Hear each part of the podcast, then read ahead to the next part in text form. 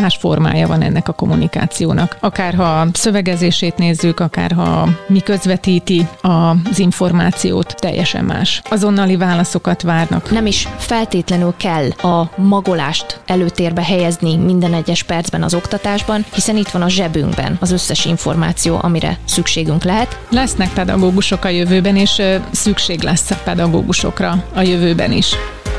Ez itt a Refekt, egy podcast a jövőről, a legmodernebb technológia szemüvegén keresztül. Egy podcast a hatékonyságról és a fejlődésről, az ipar, a számítástechnika és úgy általában a mindennapi élet szinterein. Bemutatjuk a jövőnket aktívan formáló legizgalmasabb embereket, cégeket és technológiai újításokat. Tarts lépést a jövővel. Tekints be velünk a holnap színfalai mögé.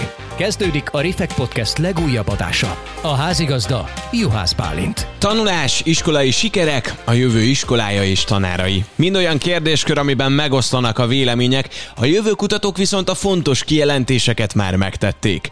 Milyen a magyar digitális oktatás? Mennyire vagyunk felkészülve arra, ami jön?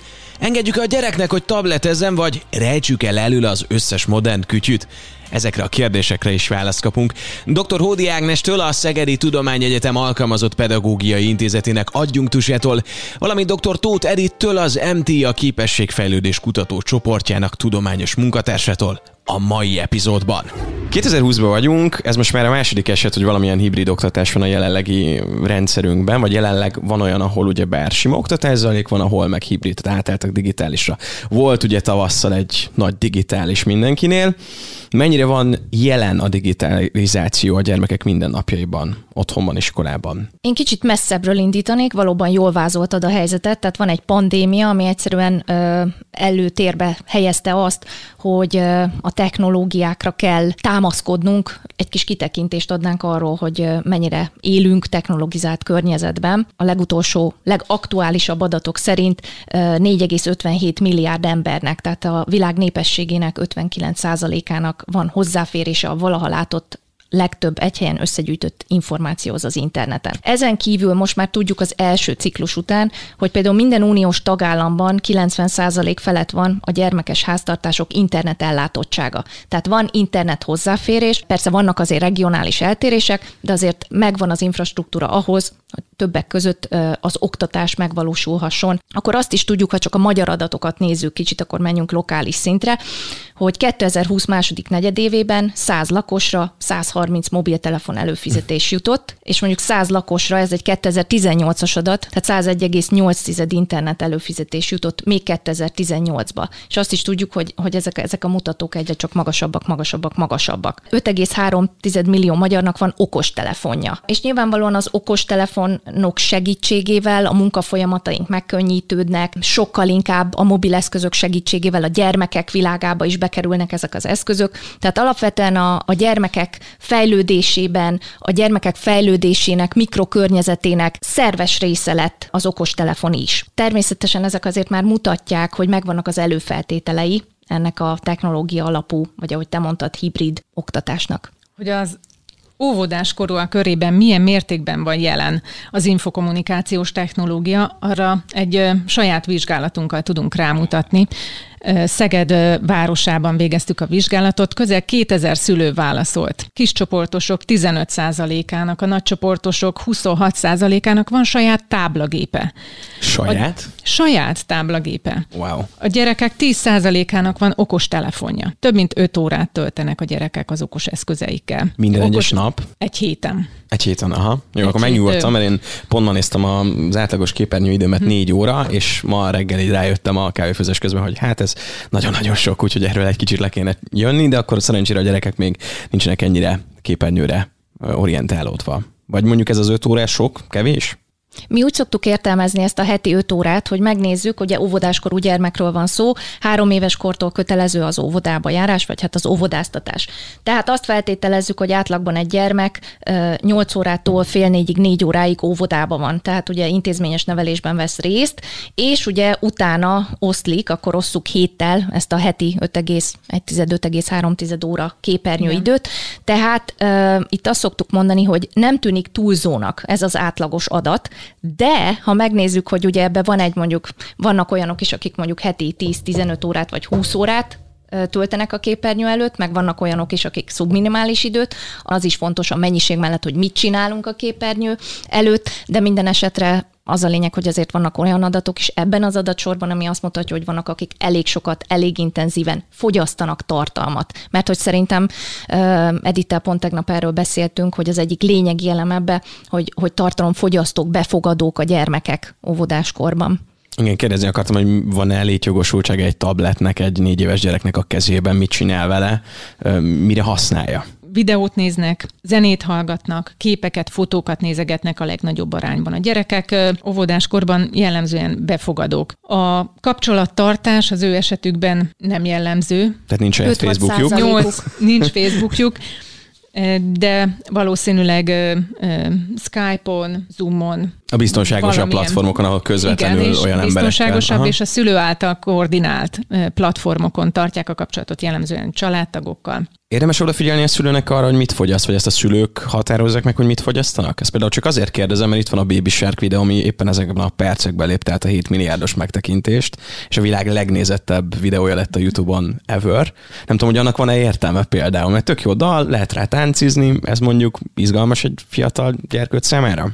Mérhetetlenül izgalmas egy fiatal gyerkőt számára. Egyrészt a zene magával ragadja, tanul. Angol szavakat tanul egy magyar gyermek ezen mami, a daddy, a sárk, ezek a szavak rögzülnek, motiváltak lesznek tőle. Szeretik a gyerekek ezeket a, ezeket a videókat, zenéket. És a kérdésed, hogy a szülőknek kell-e odafigyelni erre? Van-e a szülőknek felelőssége? Igen, a szülőknek oda kell figyelni. Ezeket a, a tartalmakat, egyáltalán a tartalomfogyasztást mindenképpen a szülőknek koordinálni, befolyásolni, felügyelni kell. És mondjuk erre a szülők kiképzettek? Tehát, hogy azért nem tudom, bele is láttam már olyan példát is, hogy mondjuk egy szülő azt se tudja, hogy mi van az interneten, mert ő mondjuk nem abba született bele, és nem is zárkózott fel. A gyerek viszont meg már mondjuk négy-öt évesen sokkal többet tud az internet világában, mint mondjuk maga a szülő. A szülők saját bevallása szerint jelen vannak a gyermekekkel a technológia használat közben, vagy kontrollálják előtte a tartalmat, megnézik, szűrik, ez optimizmusra ad okot. Tehát ez azt mutatja számunkra, 1881 választ kaptunk vissza, tehát 1881 szülő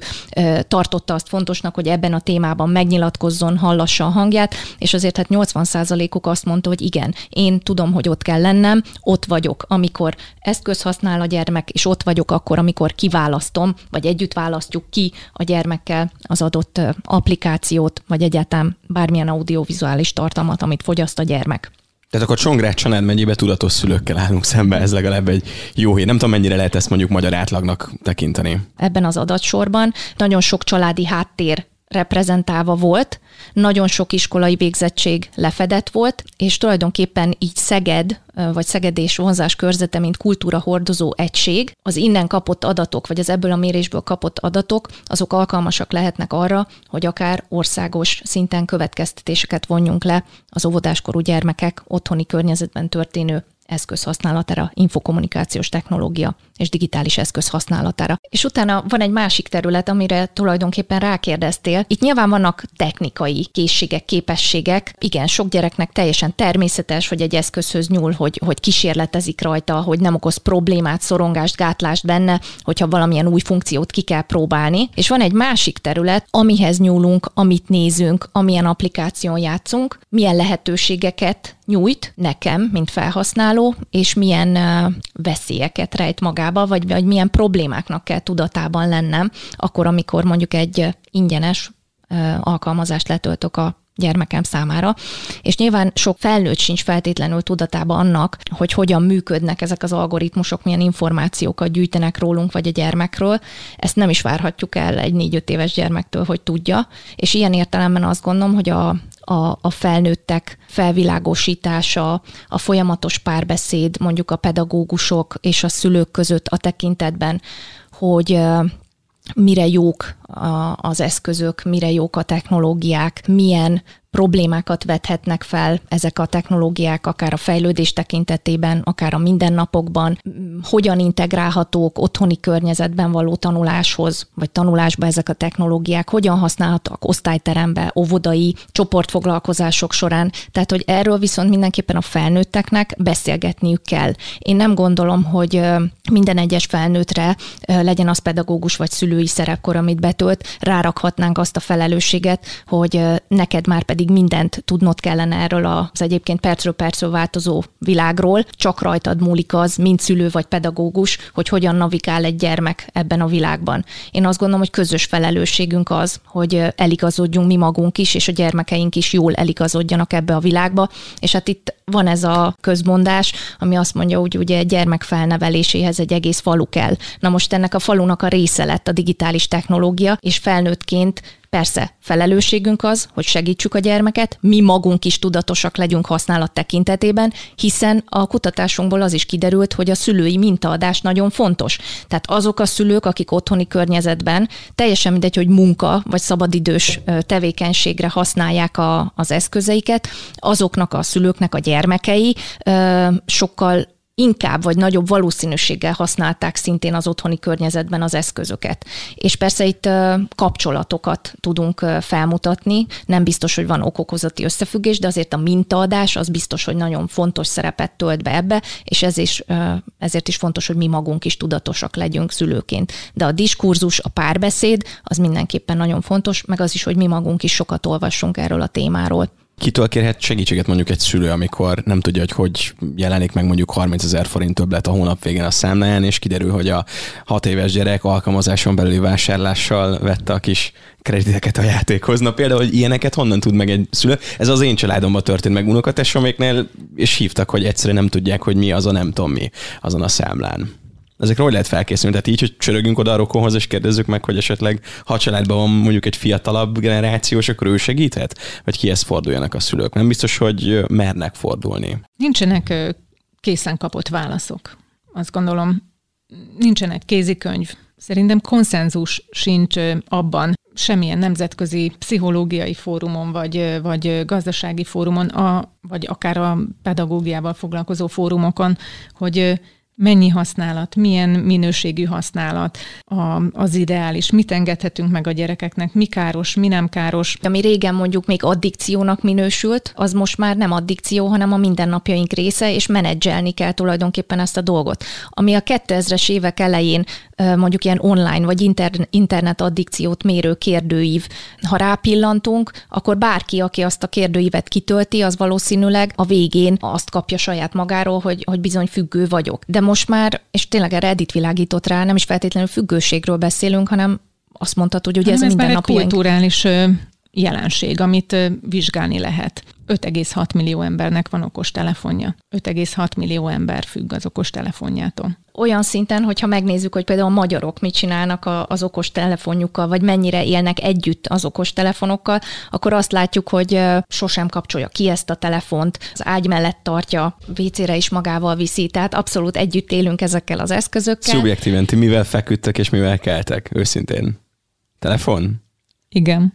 Igen, és megpróbáljuk redukálni a, a hozzáférést, használatot és minden mást. Nekünk is van tapasztalatunk, mi is küzdünk, valóban nincs egy bevált recept, mi is látjuk, figyelünk, odafigyelünk és próbálunk tudatosak lenni használatban, és a tekintetben is, hogy milyen alkalmazásokat adunk a gyermekeink kezébe. Láthatjuk azt már hosszú távon, hogy ez mondjuk szocializáció szempontból hogy hat rájuk? Tehát régen én oda mentem, kiabáltam a ház előtt, hogy Tomi, gyere ki, most meg ugye ráírnak már egymásra valamilyen chat applikációban. Csökkent vagy nőtt esetleg az ő kommunikációjuk száma? Más a kommunikációjuk. Más platformokon, más fórumokon kommunikálnak, más formája van ennek a kommunikációnak akár ha szövegezését nézzük, akár ha mi közvetíti az információt, teljesen más. Azonnali válaszokat várnak. Mert ugye itt a, itt a félelem legtöbbször abban van, hogy azt látja a szülő, hogy a gyerek otthon van, és csak nyomogatja a telefonját, és hogy nem megy le a barátaihoz, de közben meg ugyanúgy beszélget velük, vagy lehet, hogy több emberrel is. Én is azt vettem észre a saját életem, hogy vannak olyan barátaim, akiket három-négy éve ismerek, de csak az interneten keresztül és ezekkel az emberekkel amúgy meg soha az életben nem találkoznék, de mégis tudom, három éve valamilyen mhm. kapcsolatban állunk. Igen, csak te egy más generáció vagy. Az biztos. Tehát, hogy, hogy a, ők a napi kapcsolataikat is uh-huh. jelentős időben élik meg a, a, az interneten keresztül, vagy a, a különböző webkettes platformokon keresztül. Az biztos, ha a mennyiség a kérdés, hogy sokat használják, az biztos, hogy megváltoztatja a szocializáció minőségét. Alapvetően nem a szocializáció a témakörünk, Mindenkinek van valamilyen benyomása. Én azt gondolom, hogy az idősebb generációk sokként élik meg mondjuk a fiatalabbak, a fiatalabb generációk szocializációját, de az biztos, hogy, hogy megértéssel és értéssel és kellő objektivitással kell vizsgálnunk ezeket az újonnan megjelenő szocializációs formákat, szocializációs készségeket. Én nem törnék pálcát a gyermekek fölött, és nem mondanám azt, hogy jó vagy rossz valami. Azt is látjuk, hogy teljesen más élethelyzetekre, életminőségre fognak ők felnőni, más ként kell ott kommunikálni és boldogulni. Az ilyen jellegű kapcsolattartásnak ugyanúgy meg lehetnek az előnyei, mint a hátrányai, de itt alapvetően mennyiségi és minőségi kérdést együtt kell vizsgálni és attól, hogy valaki intenzíven használja ezeket a platformokat, attól még nem biztos, hogy a digitális platformokon kívüli szintereken ő nem jól szocializált, vagy nem a, az elvárásoknak vagy a normáknak megfelelően képes kapcsolatot teremteni. Az biztos, hogy a kapcsolatteremtés, kapcsolatfelvétel digitális vagy nem digitális környezetben fontos skill lesz 5 év múlva is, 10 év múlva is, 20 év múlva is, hiszen probléma megoldás van a fókuszban. Komplex problémák megoldása az egy olyan skill, ami biztos, hogy szükség lesz a munkavégzés során, most is szükség van erre, és azt gondolom, hogy ezt kell megvizsgálni, hogy a digitális terekben történő kommunikáció, szocializáció hogyan fordítható olyan értékké, akár tanítás, oktatás útján, módján, hogy ez később a gyermekek javára tudjon válni mondjuk a munkahelyeken. Például, ha megnézzük a, a, az új kerettanterveket, ami a 2020-as nattal összhangban született meg, akkor azt látjuk, hogy harmadik, negyedik osztályban már van digitális kultúra nevű tantárgy. Azt is láthatjuk, hogy például matematika és olvasás terén is megjelenik például ezeknek az eszközöknek a használata. Bizony a pedagógusok azért beszélgetnek a gyermekekkel, hogy mi is ez az információ, amit itt látunk. Figyelj oda, hogy több forrásból különböző valóságtartalmú információ származhat.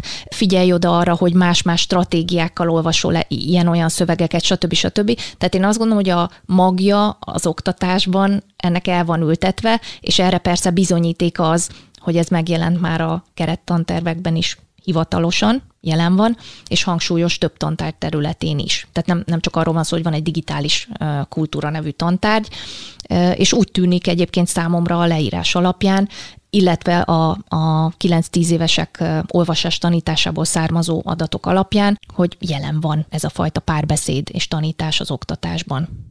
Mi a helyzet a másik oldallal, ha mondjuk van egy olyan szülő, aki azt mondja, hogy 12 éves korodig nem lesz se telefonod, se tableted. Az a gyerek kimarad? Nem tud kimaradni. Nem tud kimaradni, hiszen a szocializációjának egyik közege a család.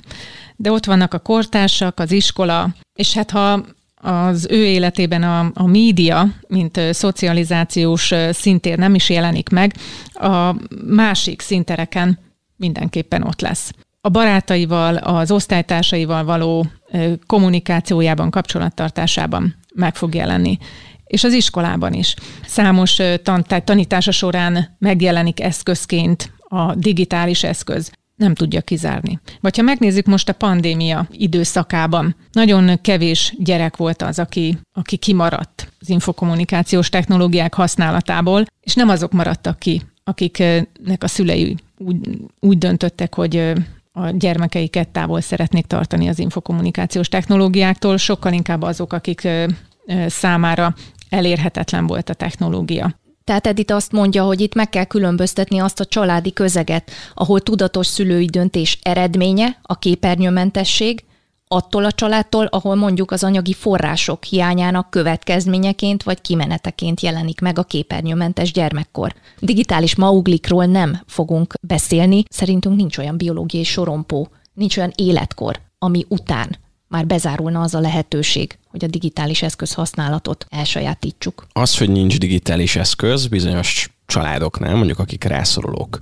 az jelentheti azt, hogy ők még nagyobb mértékben fognak lemaradók lenni, mondjuk, hogyha nincs olyan eszközük, mert nem tudják megtenni?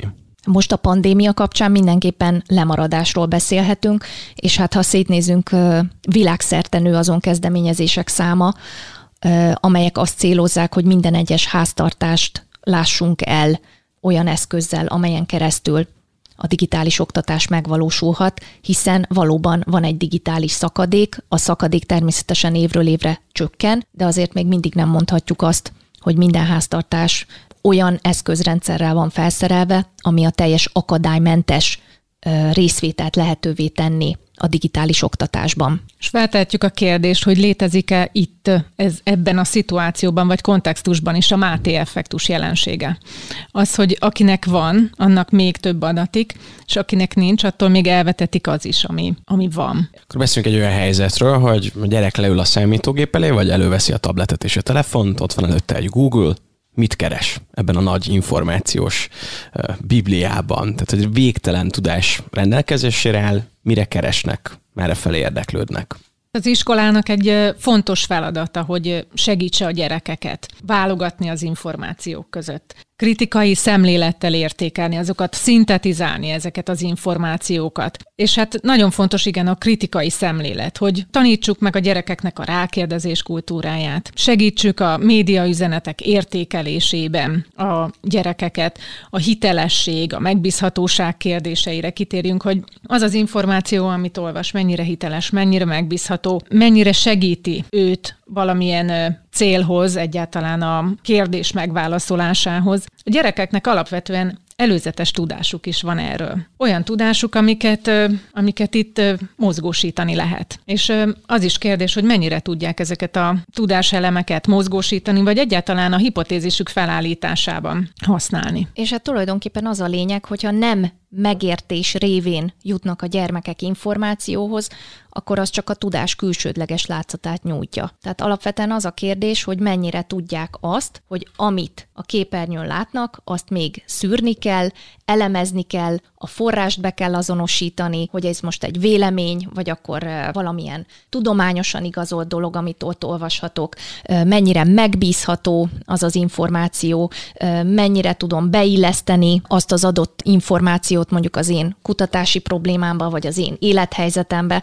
Nagyon fontos, hogy szűrjük, szűrjük ezt a sok információt, hiszen valóban az internet bölcsebbé tud bennünket tenni, tehát rögzített információk tárháza, egyfajta tartós emlékezetként funkcionál, de az nagyon fontos, hogy kritikai és értő olvasással igazodjunk itt el. És igen, az oktatásnak ebben van szerepe, de természetesen nem csak az oktatásnak van szerepe ebben, hanem azt gondolom, hogy az egész közösségnek. Egy komplexet fogok kérdezni. Az interneten a legtöbb dolog, amit felfedezhetünk, az elméleti. Mi van a gyakorlattal? Tehát, hogy például az iskolákban is volt korábban technika óra, varrás, főzés, stb. Ezt is meg lehet tanulni az internetről, mert én is onnan tanultam meg élesztőt felfuttatni, meg talán lámpát cserélni az autómban, de ugye a gyakorlati rész nem csatolódott hozzá. Nem félő az, hogy a gyakorlat az kikopik, és csak ilyen elméleti emberek lesznek azok a jövő generációk, akik kijönnek mondjuk a suliból? Egyébként ezt akartam én is mondani, hogy rengeteg mindent, gyakorlati dolgot az internetről sajátítottam el én magam is. Tehát igen, fürdőszoba felújítás projekt, autószerelés, tehát tulajdonképpen mindent valóban hát látod, eligazít, de az alapján meg tudod csinálni ha azt kérdezed, hogy helyettesíthető-e a kézzel fogható gyakorlati tapasztalat, én azt mondanám, hogy nem. Azért a gyakorlat az nem fog kikopni. Az oktatásban használható segítőként, facilitátorként, mediátorként, egy csomó mindenként használható a technológia, de az biztos, hogy a tapasztalat, kézzel fogható, tapintható, átélhető tudás, tehát a cselekedtetésen keresztül való tanulás, az nem feltétlenül jó, ha kiváltódik, vagy nem feltétlenül lesz kiváltható.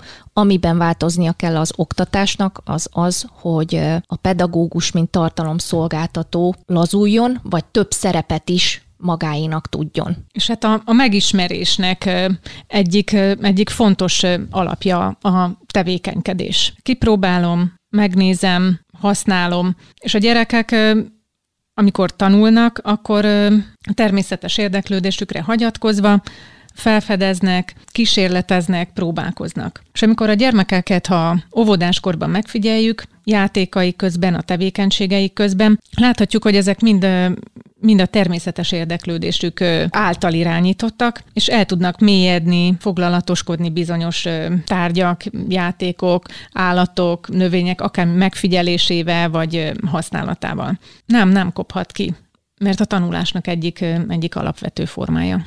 Beszéltünk itt skillekről. Tudunk-e olyan dolgokat mondani mondjuk, amire tényleg biztosan szükség lesz öt év múlva? ami egy ilyen elég komplex dolog, már jelen van, viszont még mondjuk nem feltétlenül értékeljük annyira, mint amennyire fontos lesz.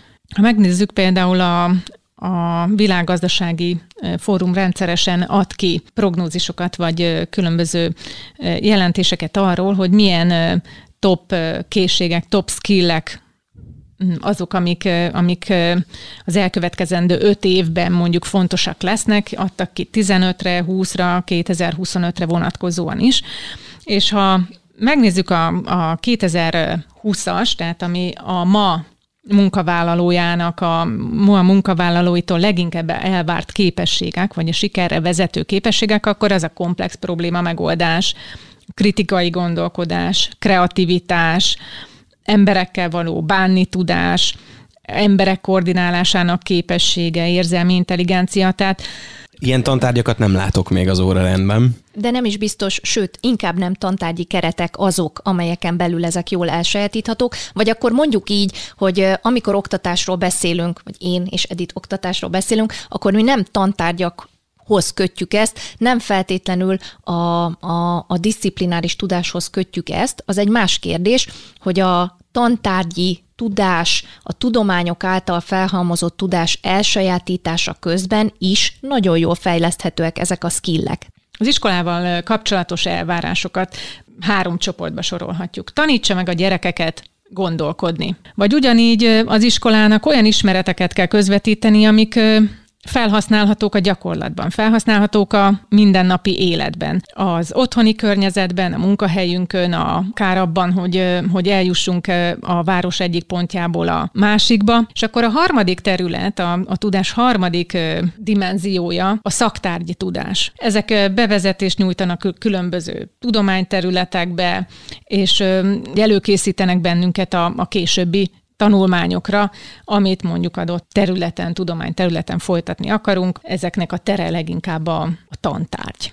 És Edith már említette, hogy milyen skillek lesznek szükségesek mondjuk öt év múlva. Ezek természetesen már most jelen vannak, ezek egyre folyam, tehát folyamatosan változnak, egyre gyarapodnak, minőségileg, mennyiségileg folyamatosan változnak, de az, azt azért látjuk, hogy annak ellenére, hogy a kritikus gondolkodás, a probléma megoldás, vagy az önmenedzsment egyre nagyobb hangsúlyt kap, és természetesen a technológia használat és mondjuk technológia fejlesztés, mint skill egyre nagyobb szerepet kap a munkáltatóknál, vagy a cégeknél.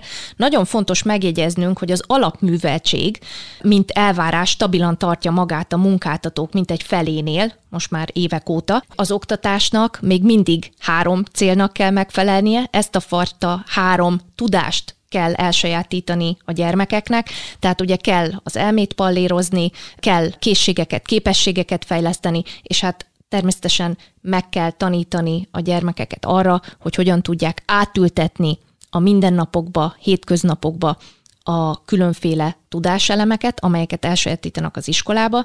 Tehát nagyon fontos, hogy ennek a három célnak még mindig meg kell felelni az oktatásnak, de az biztos, hogy a képességek fejlesztésére és az életre való felkészítésre, a képességek gyakorlatba történő átültetésére nagyobb szerepet kell szánni, nagyobb hangsúlyt kell ezekre fektetni. És az biztos, hogy ehhez a magolásos technika nem megfelelő, de természetesen nem is feltétlenül kell a magolást előtérbe helyezni minden egyes percben az oktatásban, hiszen itt van a zsebünkben az összes információ, amire csak szükségünk lehet. Természetesen kellenek támpontok, az alapműveltség fontosságát senki nem kérdőjelezi meg, látszik, hogy azért a cégek még öt év múlva is előre jelezhetően még igényt tartanak az alapműveltségre, mint mint a munkavégzés fundamentumára, de az biztos, hogy meg kell találni a jó arányt a háromfajta tudás elsajátításához a közoktatásban és a felsőoktatásban egyaránt. Tehát akkor nem baj, hogyha a Wikipédia ott van a zsebünkben. Ha kritikusan tudjuk és értően olvasni, én azt gondolom nem, sőt, tud segíteni. Tehát akkor a jövő iskolája az igazából nem feltétlen az iskolában zajlik, hanem vannak alternatív megoldások is, meg, meg akkor ezek szerint igény lesz az emberekben is arra, hogy a tudás nem csak iskolából, hanem különböző projektekből, különböző workshopokon, különböző más jellegű intézményekből magukba szívják. Ilyen tekintetben látszódik már valami változás mondjuk alternatív megoldásokra? Igen, a tudásszerzésnek egyik szintere az iskola. És még korábban azt mondhattuk, hogy a tudás forrása a pedagógus, a tudást az iskolából kapjuk, és az iskolában megszerzett tudást aztán később a munkahelyen kamatoztatjuk. Mára ez a tétel nem áll. Az iskola a tudásszerzésnek egy tere. Ugyanakkor a tudásszerzésnek számos más egyéb tere van. A nem formális terek, illetve az informális terek. Hát nézzük meg ezeket a masszív online oktatási platformokat.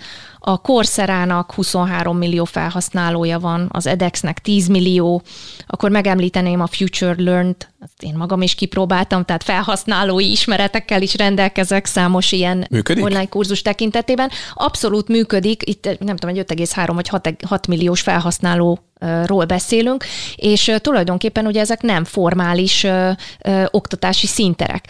Azt láthatjuk, hogy például ebben az évben számos önkormányzat világszerte tett olyan intézkedéseket, amely összekapcsolta a munkáltatókat, a munkáltatók elvárásait, a helyi aktív lakossággal, és tulajdonképpen meg, megkérdezték a, munkavállal, a munkáltatókat arról, hogy milyen készségekre, képességekre van szükség, vagy milyen tudásra. Megnézték, hogy a munkaképes lakosságnak, a munkakeresőknek mire van szükségük, és tulajdonképpen például leszerződtek ezekkel a platformokkal az önkormányzatok, tovább képezték az embereket, az itt megszerzett mondjuk 2, 3, 4, 5, 6, 7, vagy mondjuk egy négy hónap alatt megszerzett tudást már tudták is kamatoztatni a, a, a, a munkahelyeken, a lokális munkahelyeken az emberek. És azt gondolom, hogy például ez is jelzi, hogy a, a jövő oktatása, ha mondjuk a felnőtt képzésről beszélünk, vagy upskillingről beszélünk, akkor mindenképpen az irányba mutat, kevésbé idő és kevésbé költség igényes lesz, és ezek a platformok lehetővé teszik azt, hogy individualizált legyen az oktatás, mindenkinek személyes igényeire szabva történjen meg az oktatás. Nyilván látjuk, hogy nem kell három-négy-öt évet tölteni a, az iskolapadba, felsőoktatásba, hogy valami fajta tanúsítványt szerezzen az ember, és most már szerintem 2020-ban az sem mondható el, hogy ezek a tanúsítványok ö, teljesen ignoráltak, vagy, vagy nem elfogadottak. Régen, amikor egy ilyen online kurzust elvégzett az ember, és mondjuk azt mondta, hogy teszem azt a Lancaster University-ről van a papírom, amire ugye nagyon büszke voltam, akkor még megmosolyogtak, hogy ah, ez csak egy online, online tanfolyam volt. Nem, most már azért ezt komolyabban veszik a munkavállalók is, hiszen látják, hogy így rövid idő alatt tulajdonképpen szaktudást, vagy valami fajta speciális tudást tudunk elsajátítani, és mindenképpen ezeknek a nem formális oktatási és tanulási tereknek biztos, hogy van jövője, és egyre inkább lesz jövője. És nem feltétlenül arról van szó, hogy száz százalékban kiváltja a formális oktatást, mondjuk akkor a, beszéljünk a felsőoktatás szintjéről, hanem mondjuk lehet, hogy ezek együtt vannak jelen, és együtt tökéletesen tudnak működni a felsőoktatásban. De például nézzük meg, a, akár, akár ha megnézzük a Harvardot. Van egy olyan élethosszig tanulás támogató divíziója, amely több diplomát és több tanúsítványt állít ki egy év alatt, mint a Harvard összes többi karán és szakján kiállított tanúsítványok. És tulajdonképpen középiskolás kortól nyugdíjas korig bárki megtalálja a, a számára legmegfelelőbb időbeosztásban, tartalomban, technologizációban számára legmegfelelőbb tanulási formát. Ez is egy nem formális szintér. De a közoktatásban, és főleg az alsó szakaszban szerintünk nem ennyire színes a kép, és nem feltétlenül vár a közeljövőben a technológiára ilyen sok feladat, és nem feltétlenül ennyien fognak ilyen mértékben támaszkodni, mint mondjuk a az előbb említett szintéren. Ahogy előre haladunk az életben, azért az embereknek viszont nagyon szüksége lesz ezekre. Tehát ahogy mondtad, a lifelong learning, most már nincs az, hogy egy munkahelyen dolgozunk életünk végéig, hanem akár 5-7 évente muszáj váltani vagy külső nyomásra, vagy a saját belső nyomásunkra, mert egyszerűen annyira tele vagyunk tudásszomjal, vagy, vagy esetleg a változtatás lehetősége adott, hogy ebbe vagy erre az útra lépünk. Hogy látjátok, tehát amit elmondtatok, ezek az alternatív megoldások akkor igazából segítik azoknak az embereknek az életét, akik a következő években mondjuk ezekkel a munkai krízisekkel, vagy mondjuk életkrízisekkel találkoznak vagy lehet, hogy nem krízisként élik meg, de muszáj váltaniuk. Az biztos, hogy egy továbbfejlődési lehetőség, az biztos, hogy új skilleket sajátítanak el, az biztos, hogy rövidebb idő alatt képesek ezekkel az új skillekkel alkalmazkodni az új munkahelyi kihívásokhoz. Van, amikor a munkáltató saját maga kezdeményezi mondjuk ezekkel a platformokkal az együttműködést, hogy nekem erre meg erre van szükségem, képezd át őket. Mert ahogy mondtad, változik a világunk, mondjuk az 5-10 éve, 20 éve megszerzett tudás, az nem feltétlenül használható egy új munkahelyi környezetben, vagy az új elvárásoknak nem felelek meg azokkal a képességekkel, amikkel én kiléptem 5-10 éve mondjuk az iskolapadból. Erre szerintem ez mindenképpen jó megoldás, és hát világszerte az együttműködések azt mutatják, hogy igen, ezek megoldásként, orvosságként képesek jelen lenni a gazdaság terén is. Tehát tulajdonképpen szinte azon a hasznosítható tudást tudnak produkálni ezek a platformok. Általában valamilyen egyetem vagy oktatói gárda az, aki mondjuk egy kurzust jegyez, vagy aki összeállít egy tananyagot. De azért például beszélünk a Google-ről, aki ugye úgy döntött, hogy ő maga összeállít egy tananyagot, és azt mondja, hogy aki részt vesz ezen a képzésen, és jelentkezik mondjuk a Google-nél egy pozícióra, annak én elfogadom, az itt szerzett tanúsítványát, és mondjuk egy felsőfokú végzettséggel ekvivalensként fogom kezelni. Ami azt jelenti, hogy ezek azért bizonyos értelemben, ezek a kurzusok demokratizálják a munkába való belépés feltételeit bizonyos értelemben. Tehát nem kell feltétlenül felső oktatási intézménybe ugye egy bemeneti vizsgát tennem, érettségi vizsgával nem kell rendelkeznem ahhoz, hogy mondjuk ezeket elvégezzem. Tehát sokkal szélesebb közönség számára állnak nyitva és jelentheti azt, hogy Kovács Lajos Szolnokon a negyedik emeletről épp ugyanúgy annyit ér, mint mondjuk Ázsiából, vagy Amerikából, vagy bárhonnan valaki, aki ugyancsak kitöltötte ezt a kurzust. Bizony. Igen. Tehát nem szabad feladnunk, mert nagyon sokan ugye azért eh, nem ugranak ebbe bele, mert mondjuk társadalmilag ciki az, hogy na figyelj, most a Józsi vagy a Laci valami új, új fába vágta a fejszét.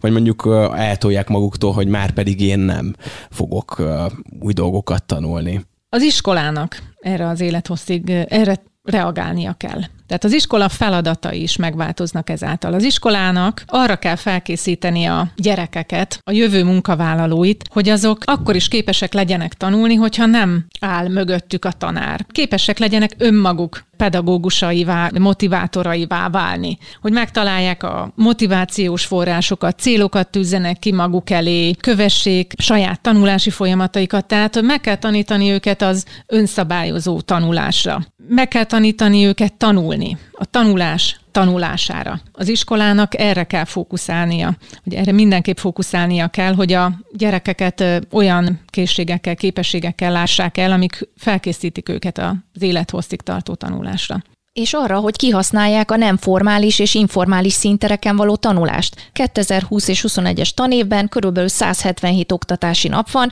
tehát az év közel felét töltik a gyermekek a formális oktatásban. De akkor még mindig ott van 50 százalék, ahol még navigálhat a gyermek, mondjuk akkor nem formális szintéren gyarapítom a tudásomat, vagy természetesen ugye minden egyes mozzanatunkat, az életünk minden percét átszövi ez az informális tanulás, de akkor, ahogy Edith mondta, a pedagógus mutasson rá arra, vagy tanítsa meg az iskola arra a gyermekeket, hogy tudatosan ki tudja aknázni ezeket az informális tanulási szintereket és közegeket. Igen, meg kell sok mindent alapozni, annak érdekében, hogy azt a maradék 50%-ot jó ki tudja a gyermek aknázni. De mondjuk ti tíz év múlva valószínűsíthetően még mindig pedagógusként és oktatóként és tudományos munkatársként képzeljétek el magatokat. Lesz szükség még pedagógusokra? Vagy, vagy minden, jönnek a gépek? Lesznek pedagógusok a jövőben, és szükség lesz pedagógusokra a jövőben is.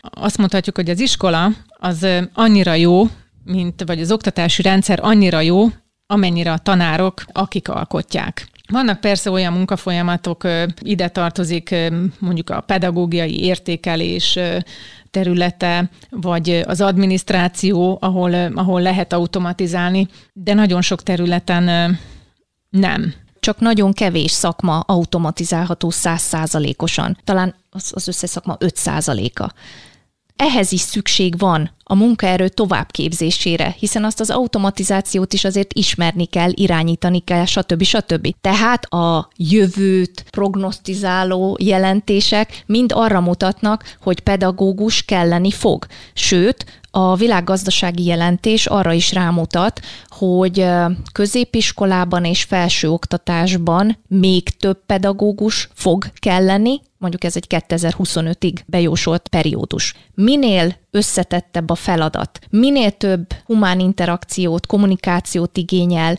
minél több döntéshelyzetet kell hozni, annál nagyobb a humán részesedés valószínűsége. Tehát amikor az adminisztrációs munka folyamatokról beszélünk, amikor az adatfeldolgozásról, rögzítésről beszélünk, ott azt láthatjuk, hogy a gépek szerepe mondjuk 2024-ig nő, akár elérheti a 60-70 százalékot is. De ahogy elmozdulunk a koordináció, fejlesztés, menedzsment, kommunikáció, interakció, döntéshozatal irányába, akkor teljesen megfordul ez az arány, és azt mondhatjuk, hogy a humán részesedés az közel 70 százalék lesz, és 30 marad a gépeknek. És ha megnézzük a pedagógiai folyamat is, egy állandó megfigyelés, percről percre adatok rögzítése és a rögzített adatok alapján döntéshozatal, hogy éppen neked most mire van szükséged. Kérdezzek? Segítsek? a társadnak kell segíteni, extra feladatot adjak, szótár használat, stb. stb. Tehát azt gondolom, hogy látszik, hogy a pedagógus szakma, a pedagógus léthez kapcsolódó folyamatok mind olyanok, amelyek automatizációjára, százszázalékos automatizációjára véleményünk szerint nem fog egyhamar sor kerülni. És a kognitív készségek mellett a nem kognitív készségek gyermekkori fejlesztésében is nagyon nagy jelentősége van a tanárok pedagógiai tevékenységének. Pedagógiai szituációt a tanár tud teremteni. És ha megnézzük, hogy mit mondanak mondjuk a jövőkutatók, az emberi interakció, a pedagógus részvétele a folyamatban, az elengedhetetlen lesz továbbra is. Egybehangzóan állítják, hogy a pedagógusoknak azt kell megmutatni a gyermekek számára, hogy ezt a sok-sok folyamatosan gyarapodó információt hogyan fogják tudni felhasználni. Arra mondjuk, hogy megváltsák a világot, az emberi szenvedés mértékét csökkentsék, vagy új tudományos tudással vagy művészetekkel gyarapítsák a világot. És ehhez időt kell hagyni, teret kell hagyni, hogy megtalálják azt a gyermekek, hogy mit tudnak szenvedélyet csinálni. A motiváció az kulcselem, az kulcs tényező, és egyébként például az egyik jövőkutató hangsúlyozta, amire rákérdeztél, hogy a gyakorlati elem, a cselekedtetés, a tapasztalati tanulás az továbbra is nagyon fontos lesz. És ehhez egyébként ennek segítéséhez megvannak a technológiák, de a pedagógus kiváltásáról egy jövőkutató sem beszélt olyan mértékig, hogy valami fajta, hát egyesek számára disztópia, mások számára utópia rajzolódjon ki a jelenben viszont volt, vagy van már egy ilyen próbálkozás. Van olyan kezdeményezés, amiről tudunk, amely teljesen kiiktatta a pedagógust a tanulási folyamatból, és úgy tűnik, hogy az öt évesektől kezdve a felnőtteken át mindenkin kipróbálták azt, hogy milyen az, amikor diák-diák interakciót csak egy számítógép menedzsel, és nincs ott a tanár, hogy ennek milyen fejlesztő hatása van. Úgy tűnik egyébként, hogy sikerrel működik ez a fajta oktatási módszer, de tegyük fel, hogy egy specializált területről van szó, tehát programozást tanulnak itt a gyermekek, felnőttek egyaránt. Egyébként nyilván itt is a komplex probléma megoldása cél, és egyébként ennek a módszernek a a, az atya azt mondta, hogy az ő számára az a fontos, hogy a gyermekek együtt végigmenjenek egy problémán, próbáljanak meg konszenzusra jutni, és teljesen mindegy, hogy az elért eredmény az egy érvényes, valós, abszolút helyes válasz-e vagy nem egy adott problémára, az a fontos, hogy konszenzus útján, tanulás útján különböző problémákat tudjanak megoldani, és utána persze arról majd beszélhetünk, miután eredményes volt a folyamat, ez egyébként milyen hatékonysággal működött. És azt mondja, hogy amikor megszületett a fejükbe ez a gondolat, hogy a pedagógust vegyük ki az egész osztályteremből, vagy az egész interakcióból, amögött azt figyelték meg, hogy mihest elveszik a hagyományos osztályteremből a tanárt, a gyermekek hirtelen azt sem tudják, hogy mi az igaz, vagy mi a nem igaz. Mert hogy a tanárt, a pedagógust tekintjük az abszolút igazság forrásának, és azt mondta, hogy hogy amikor ez van, hogy egy ember mondja meg azt, hogy hová kell eljutnod, hogyan kell odáig eljutni, és azok közül a megoldási módok közül nem feltétlenül mindegyik elfogadott és helyes, akkor az a kreativitást rombolja. Tehát fontos a divergens gondolkodás, fontos a kreativitás számukra, és akkor ők azt gondolták, hogy nézzük meg, mi van akkor, hogyha elveszem a pedagógust, és mondjuk egy komputer szabályozza a, az interakciókat, az egyébként személyesen kontaktáló gyermekek és felnőttek között. Úgy tűnik egyébként, hogy sikeres ez a, ez a fajta iskola modell, de még egyszer mondom, ez egy területen működik, és nem tudom, hogy ez mondjuk mennyire kiterjeszthető mondjuk az olvasás tanítására. Hogy egyáltalán kiválthatja az iskolát. Igen, igen. De érdekes, tehát érdekes és kísérleteznek vele, és ez is az automatizációhoz kapcsolódik. Ez volt a Refekt, Juhász Bálintal. További tartalmakért, epizódokért keres bennünket a Spotify-on, az Apple Podcast-ben és a további podcast platformokon.